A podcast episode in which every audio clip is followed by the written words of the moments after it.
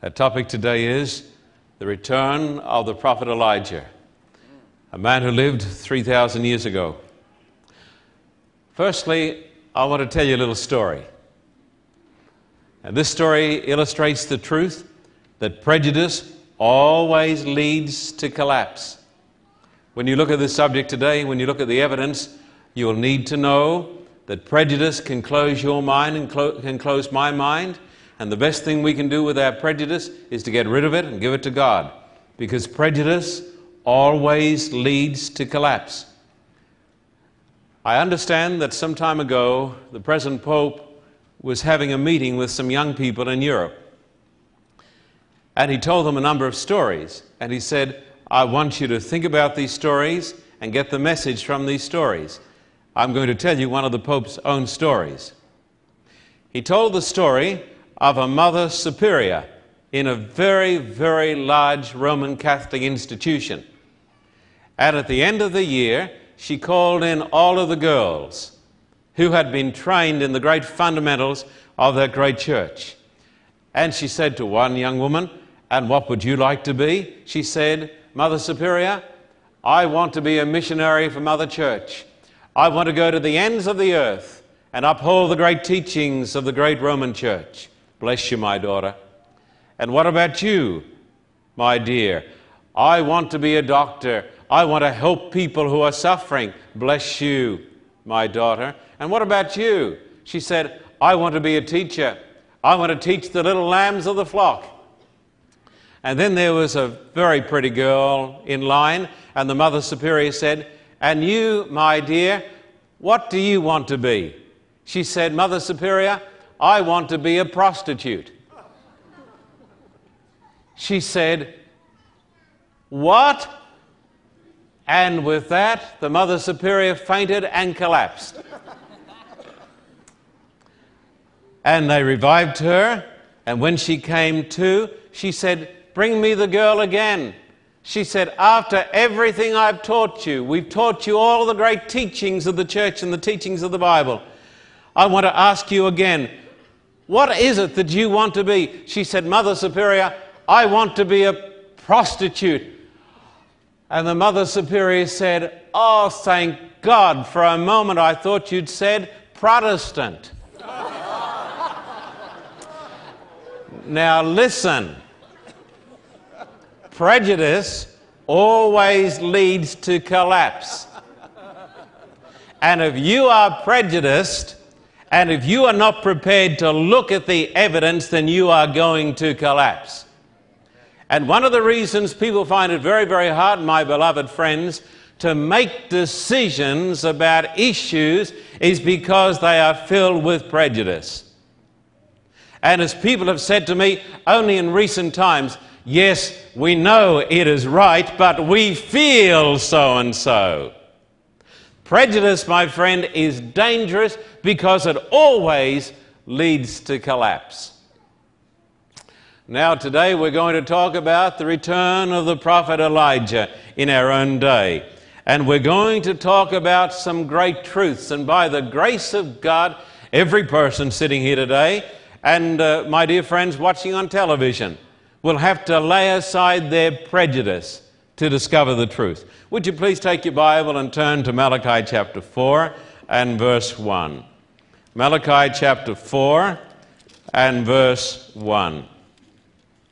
Malachi, the fourth chapter, the last book in the Old Testament. Malachi chapter 4, and I would be very pleased if all of you would turn to the texts. Jesus said, It is written, Man shall not live by bread alone, but by every word that proceeds out of the mouth of God. And you will grow in grace in direct proportion to your interest in and study of the Bible, the Word of God. Malachi 4, verse 1 Surely the day is coming, it'll burn like a furnace. All the arrogant and every evil doer will be stubble and the day that is coming will set them on fire, says the Lord Almighty. Not a root or a branch will be left to them. So, this is talking about the last day or the day of judgment.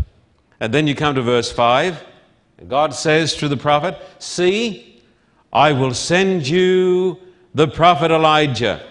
before the great and dreadful day of the Lord comes.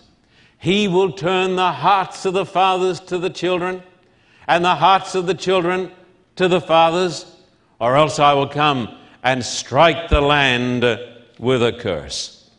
Now, it is plain as the nose on your face that when the Bible talks about the great and dreadful day of the Lord, it is referring to the day of judgment. That is the day when the earth is consumed by fire.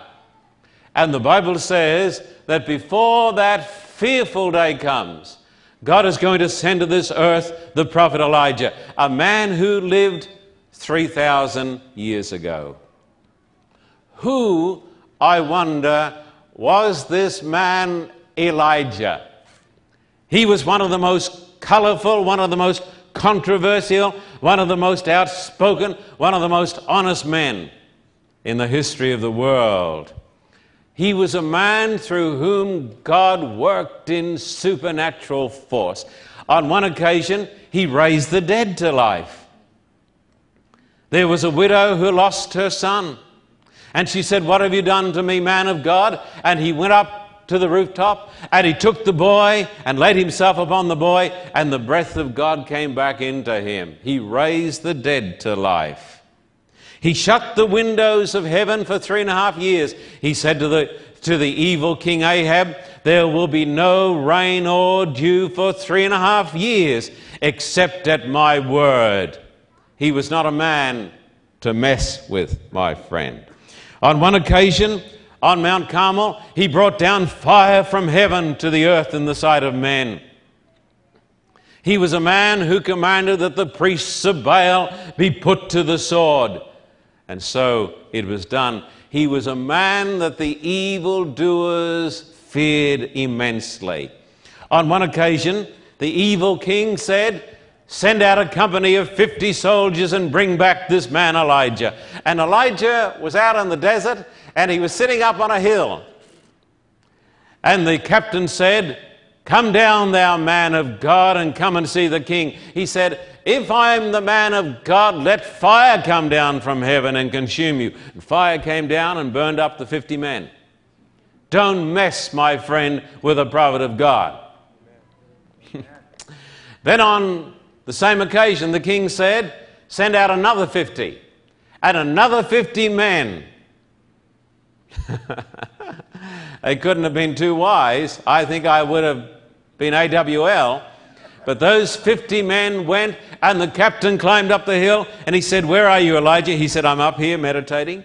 He said, Come down, thou man of God. Oh, he said, If I'm a man of God, let fire come down from heaven and consume you. And the fire fell and burned up the 50 soldiers. And the king sent out another 50. And this time the captain said, Have mercy upon me, thou man of God, and come down. I know that you can call fire from heaven, but have mercy on me. And so the Spirit of God said, Go down with him, because I'll take care of you. He was a mighty man of God. He is called in history the fiery prophet. He never died. The Bible tells us that God sent down from heaven, swing low, sweet chariot, and let me ride.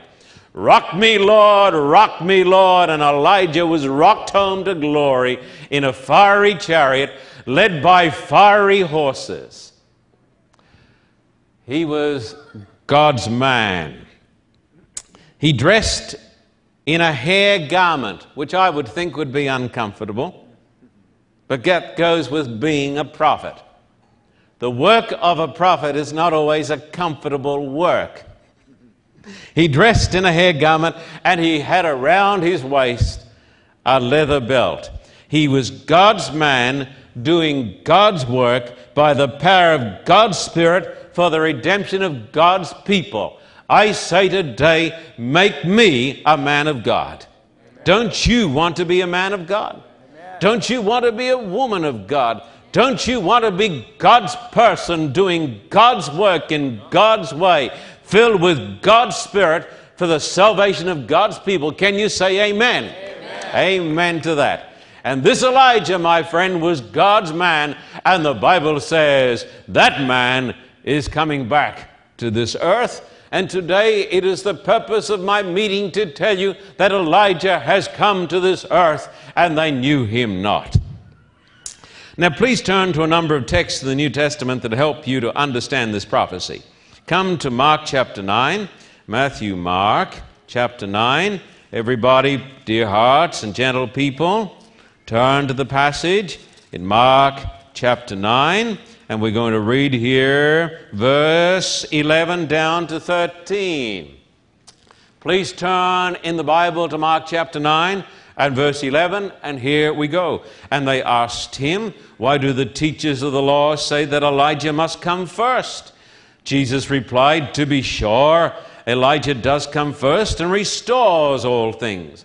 Now, please just pause for a moment. It says Elijah is going to come before the end of the world and he's going to restore all things. That's important. Then the text goes on. Jesus says, Why then is it written about the Son of Man that the Son of Man must suffer much and be rejected? But I tell you, Elijah has come and they've done to him everything they wished, just as it is written about him. Now, this is a very significant passage because the scribes said, because they could read, the Pharisees could read, the Sadducees could read, and they said, Now the Bible says that Elijah is going to come. Jesus said, It's true. He is going to come, and that is future tense. And so Jesus said, Yes, he's going to come before the end of the world. But then Jesus said, He's already come. And they have done unto him everything they wanted to do. So Jesus said he's going to come, but Jesus said he's, he has already come. Now come now to Matthew 17, verses 10 to 13. Matthew 17, verses 10 to 13 in the New Testament, the first of the Gospels. Verse 10 The disciples asked him, Why then do the teachers of the law say that Elijah must come first? Jesus replied, To be sure, Elijah comes and will restore all things. But I tell you, Elijah has already come, and they did not recognize him but have done to him everything they wished. In the same way, the Son of Man is going to suffer at their hands. Then the disciples understood that he was talking to them about John the Baptist.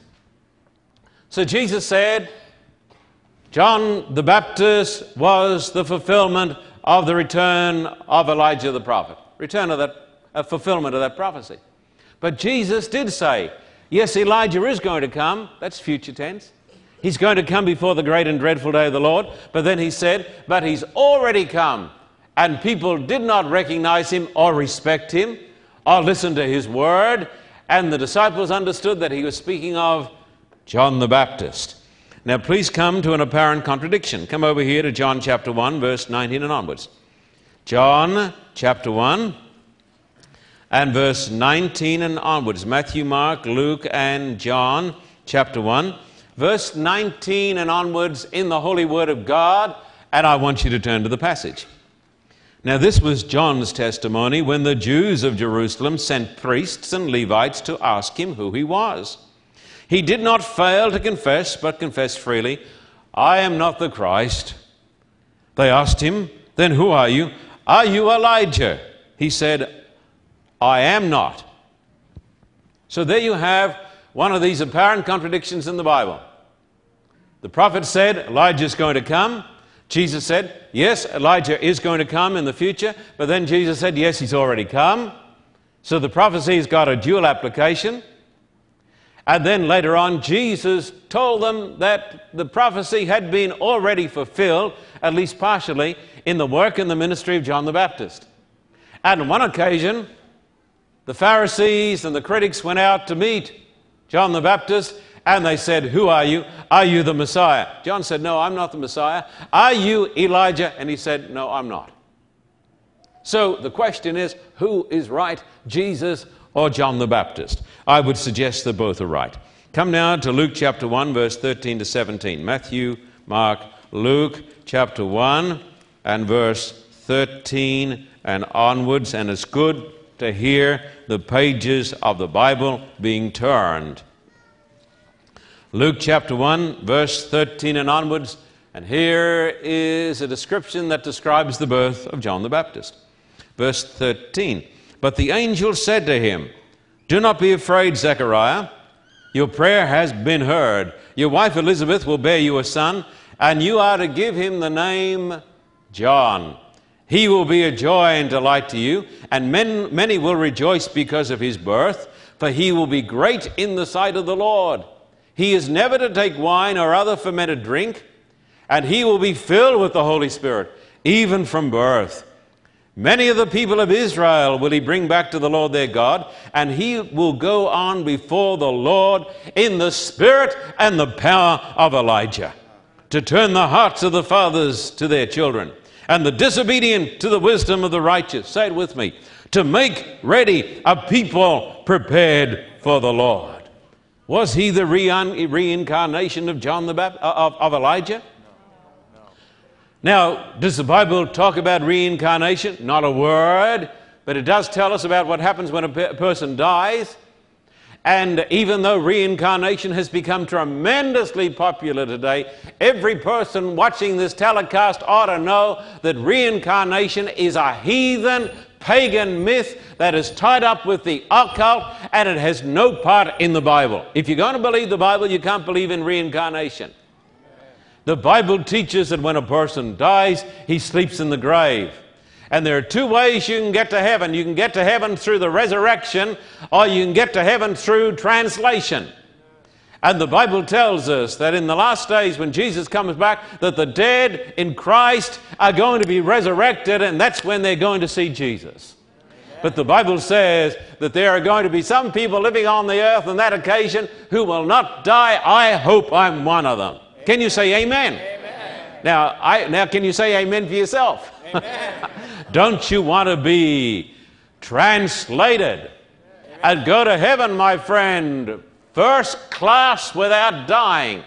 Because that's the way Elijah went to heaven. God sent down that old fiery chariot with those fiery horses, and he went home to glory. He didn't go home, coach. he didn't go home, Javier, business. He went home first class and he didn't need a sleeper because he wouldn't be sleeping anymore. So the Bible tells us that this great man, John the Baptist, fulfilled the prophecy because he came in the spirit and the power of Elijah. He did the work of Elijah. He was filled with the spirit of the living God. And the Bible says his mission was to make ready a people prepared for the Lord. Say the last phrase to make ready a people prepared for the Lord. Say it again. To make ready a people prepared for the Lord. That, my friend, was the work and the ministry of Elijah. Therefore, I tell you, the return of Elijah is not the return of Elijah as a person, but the return of his message and his mission filled with the power of the Spirit of the living God to be done in the awesome Spirit of that mighty prophet of God. And his work, my friend, was to make ready a people prepared for the Lord. Now, Malachi chapter 4, like many of the prophecies of the Bible, has a dual application. That means it's, got, it's a double whammy. It's got two applications like Matthew 24 and the prophecy of Joel and lots and lots of other prophecies. And so, the Bible says, I'm going to send you Elijah before the great and dreadful day of the Lord. That's our day. We're living in the last days, don't you think? Don't you believe it? Therefore, if we're living in the last days, Elijah ought to be here today. And I'm here to tell you that Elijah is here today in this church. And I'll explain that as we get along. But Elijah is back here today, and he's here in this church. And Elijah is here in the world today, preparing people for the coming of Christ. But that prophecy of Malachi chapter 4 was also fulfilled in the dynamic ministry of John the Baptist. And Jesus said of John the Baptist, among those born of women, there has not risen one greater than John the Baptist. And Jesus said of John the Baptist, What did you go out into the wilderness to see? A reed shaken by the wind. Did you go out to see a man in fine clothing? He said, No. You went out to see the man of God. John the Baptist was the greatest. Jesus said he was a bright and a shining light. And that light burned and burned and burned and prepared the way for the coming of the Lord Jesus Christ. And Elijah's going to come again, my friend, and he's going to do the same work as John the Baptist. And he, like John the Baptist, is going to be a voice crying in the wilderness saying, Prepare the way of the Lord, make his path straight. Isn't this a great subject? Doesn't this make you excited? Amen. This is one of the great subjects of the Bible. Amen. Now, today, if you want to understand the prophecy, you need to understand the message and the work of Elijah. Therefore, it is necessary for us to study the history of those far off times. I want you to take your Bible and turn to the Old Testament to the passages on Elijah. 1 Kings chapter 16 we can't read it all. Tremendously interesting, but we're going to pick the most important material. 1 Kings chapter 16, verse 29 and onwards, and it describes conditions as they existed in the days of Elijah. Please, everybody, turn to the passage, and those watching on television, get your Bible, turn to the passages. 1 Kings chapter 16, verse 29.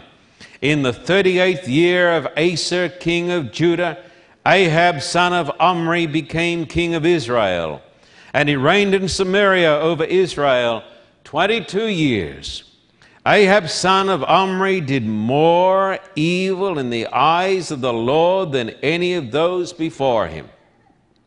He not only considered it trivial to commit the sins of Jeroboam, son of Nebat, but he also married Jezebel, daughter of Ethbaal, king of the Zidonians, and began to serve Baal and worship him.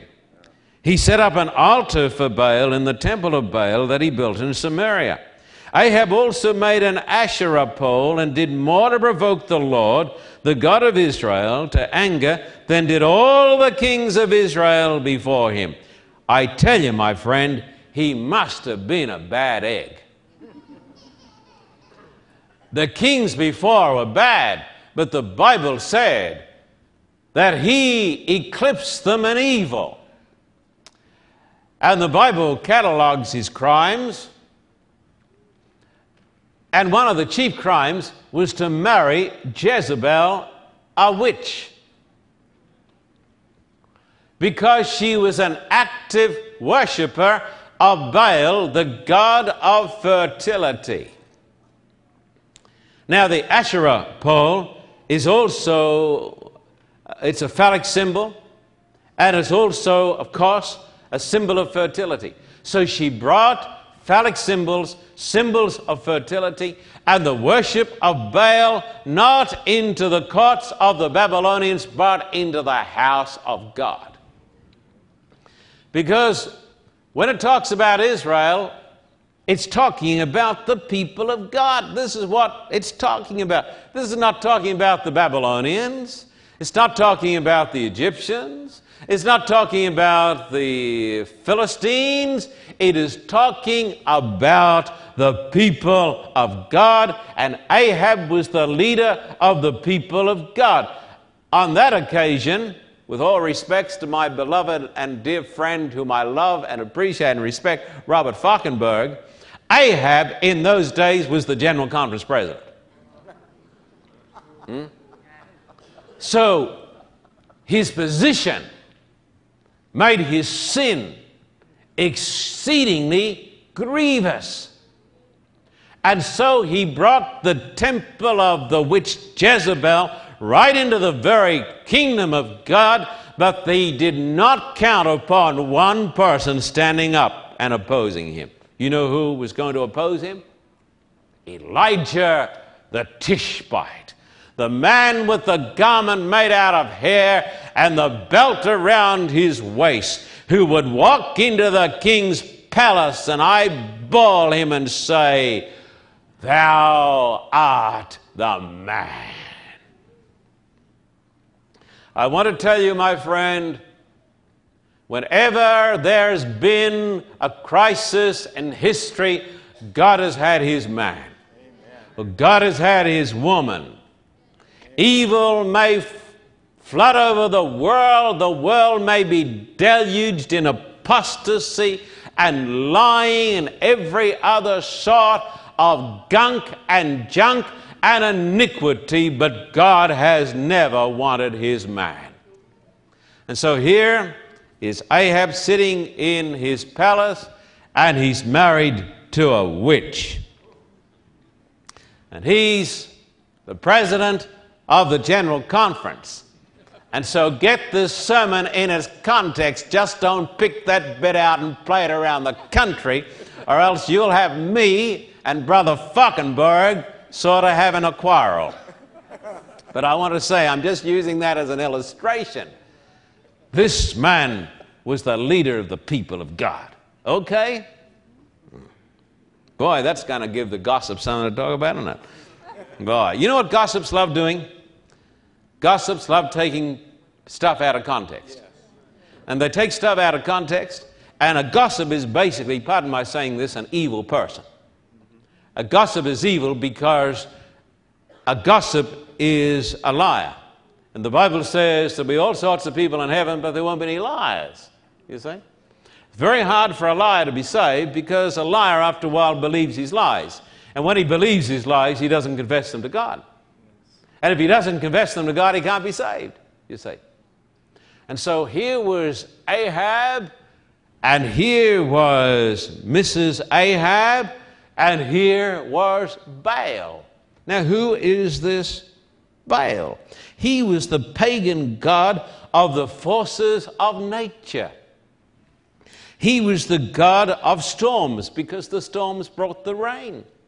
He was the God of fertility, the God of life. And did you know that we know now that he was a counterfeit to Christ? Did you know that an ancient uh, mythology that Baal was put to death? Baal died and was put down in the tomb, but he was resurrected? And so the people back there worshiped a God who had been put to death by his enemies and who had been resurrected. Thousands of years before Jesus, the great truths of the Bible had been counterfeited in the worship of Baal, the god of thunder.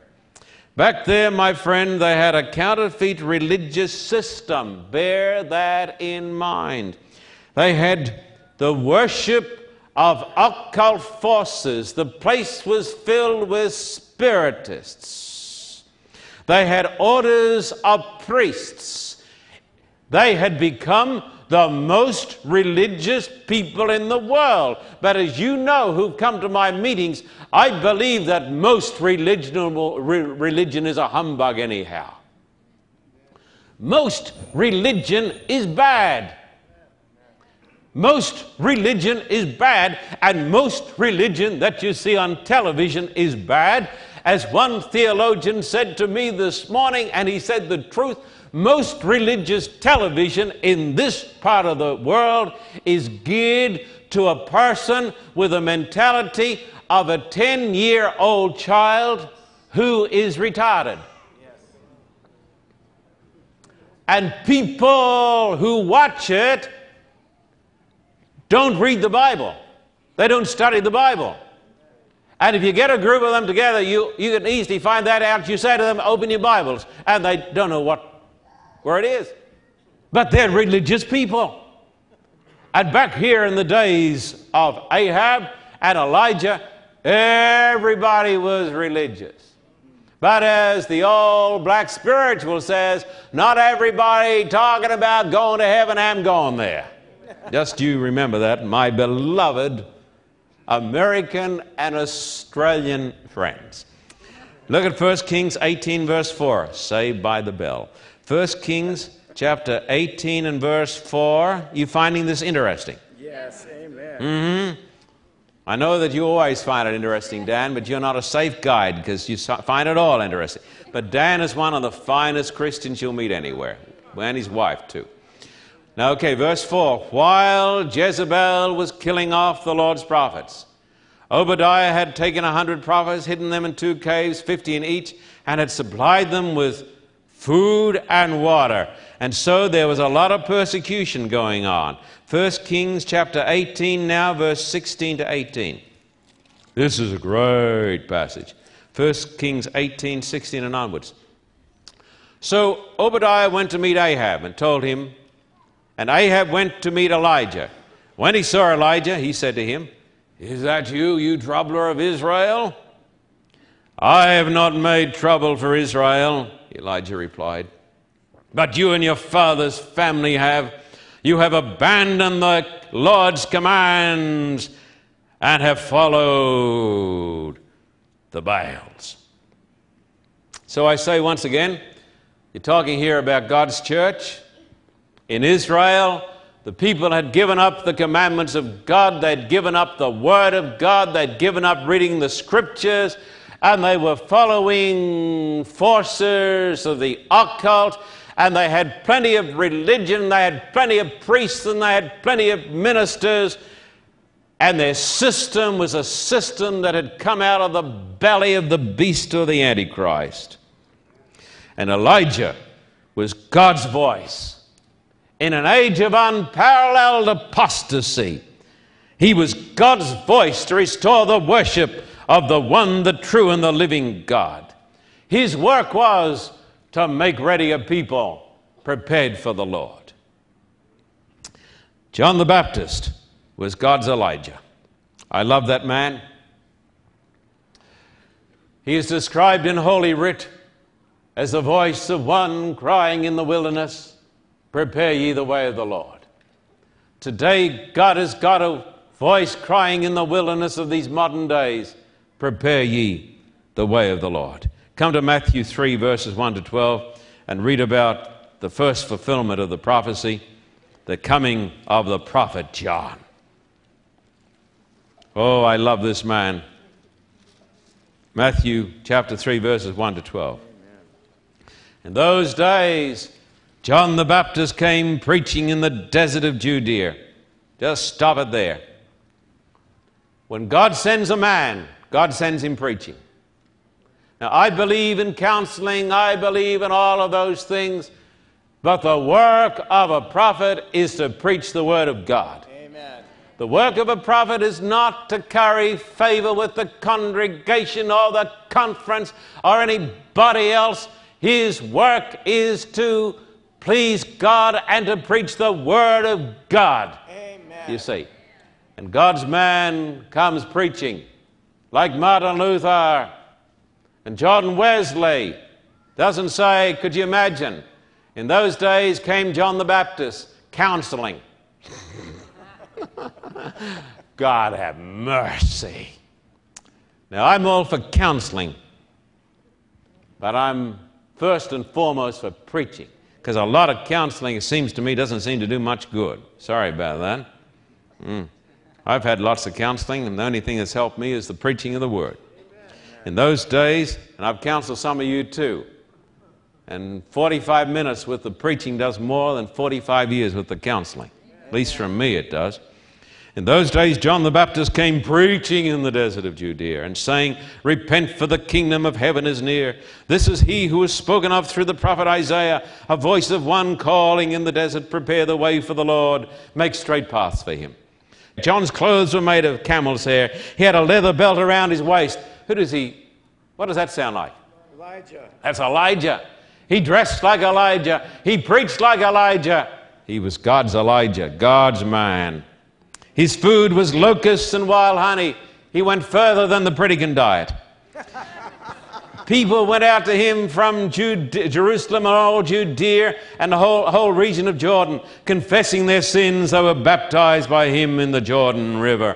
But when he saw many of the Pharisees and Sadducees coming to where he was baptizing, he said to them, You brood of vipers, who warned you to flee from the coming wrath, produce fruit in keeping with repentance. Do not think you can say to yourselves, We have Abraham as our father. I tell you that out of these stones God can raise up children for Abraham. The axe is already at the root of the tree, and every tree that does not produce good fruit will be cut down and thrown into the fire. That's preaching. That's preaching. There's very little preaching left in America, left in the world. Very little preaching. Many congregations today will only call a preacher if he's charming and smooth and pats them on the head and says, Aren't you sweet, dearie? Well, they're not preachers. Probably those preachers and their congregations are going to go to the hothouse one day. Just remember that. You want a preacher who's going to get you to heaven, Amen. not get you to hell with him. Amen. Isn't, isn't it going to be an awful thing when people with their preachers wake up and they find they're in the wrong place because the temperature's so high? Yes. Hmm. You want a preacher who tells you the Word of God. And the Bible says, He will come in the spirit and the power of Elijah. You read that a moment ago. And because he came in the spirit and the power of Elijah and did the work of Elijah, my friend, he fulfilled the Elijah prophecy.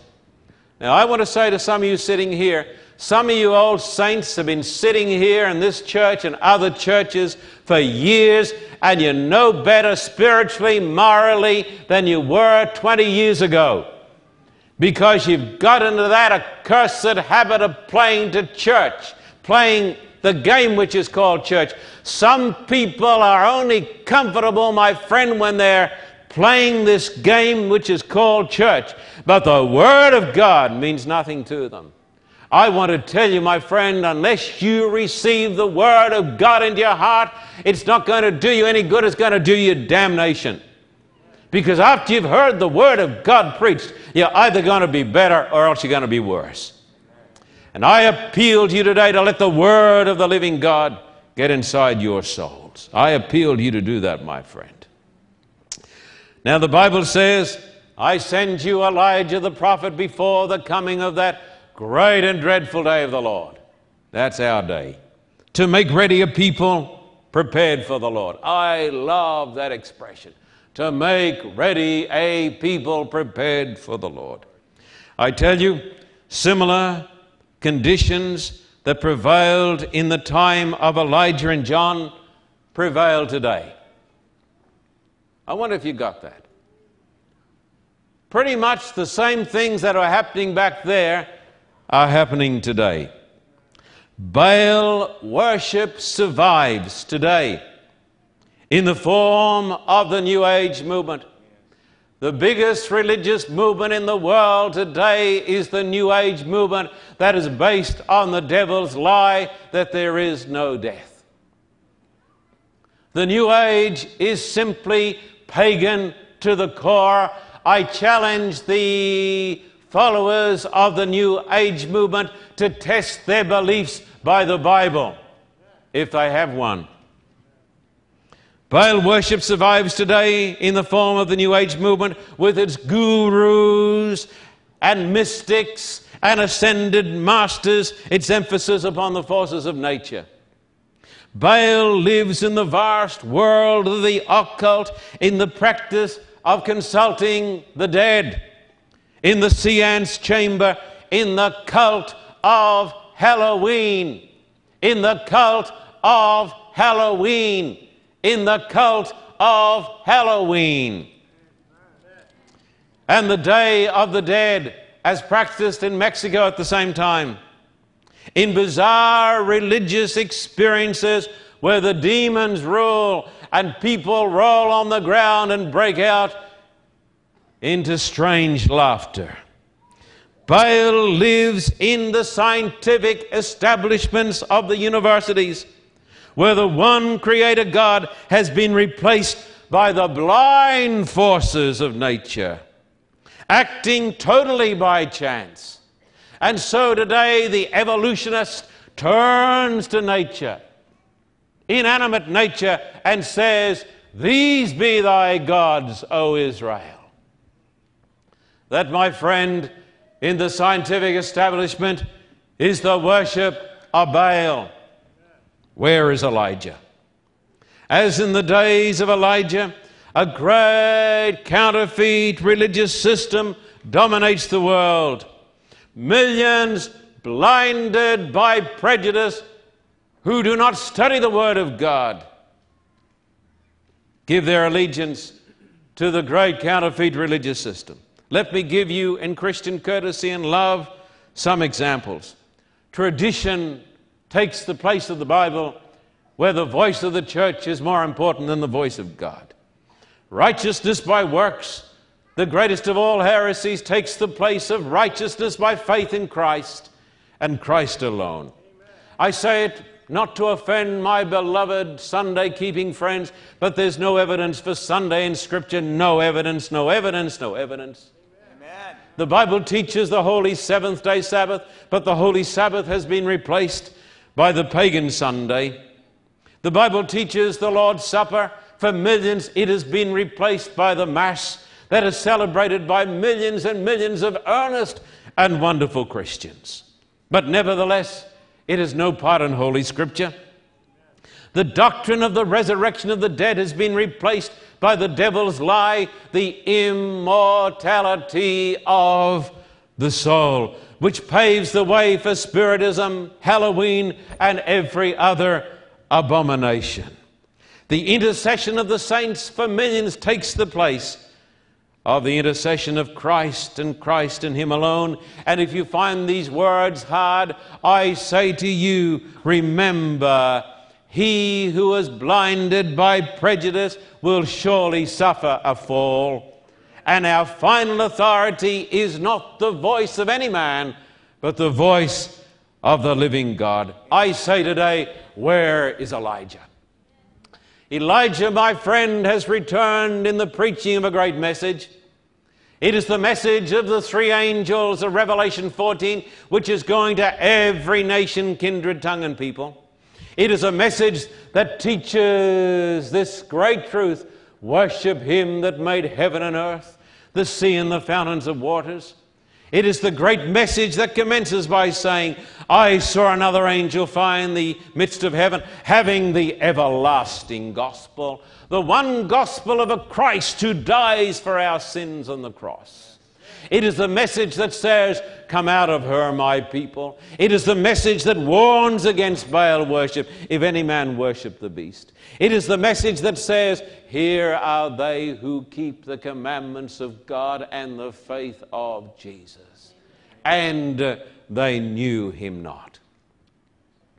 The vast majority of people blinded by prejudice, whose minds are shriveled up because they watch soaps on television, whose minds are clouded by superstition and fables, and who've given up the capacity of earnest reasoning, have become the worshippers of Baal.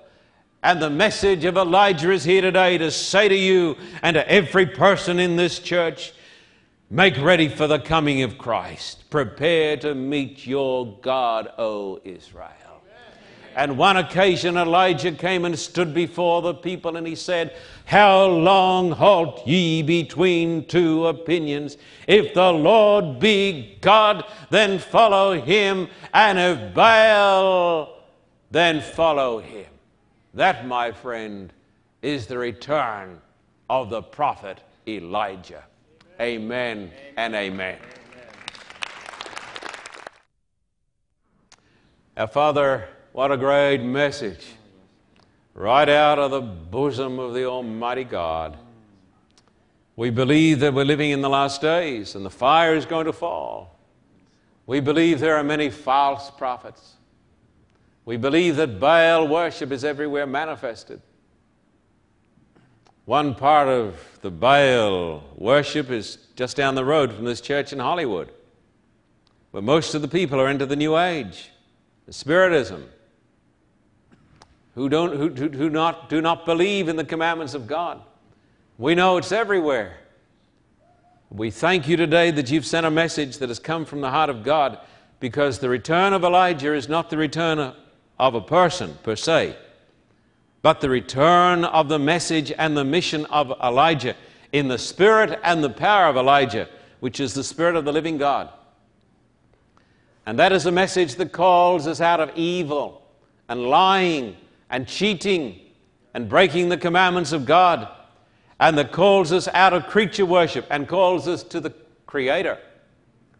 It is a message that says, Prepare the way of the Lord, make his path straight. It is the message that has as its goal to prepare a people to stand in the great day of the Lord, to make ready a people prepared. Our Father, we want to be known as the people prepared to meet their God.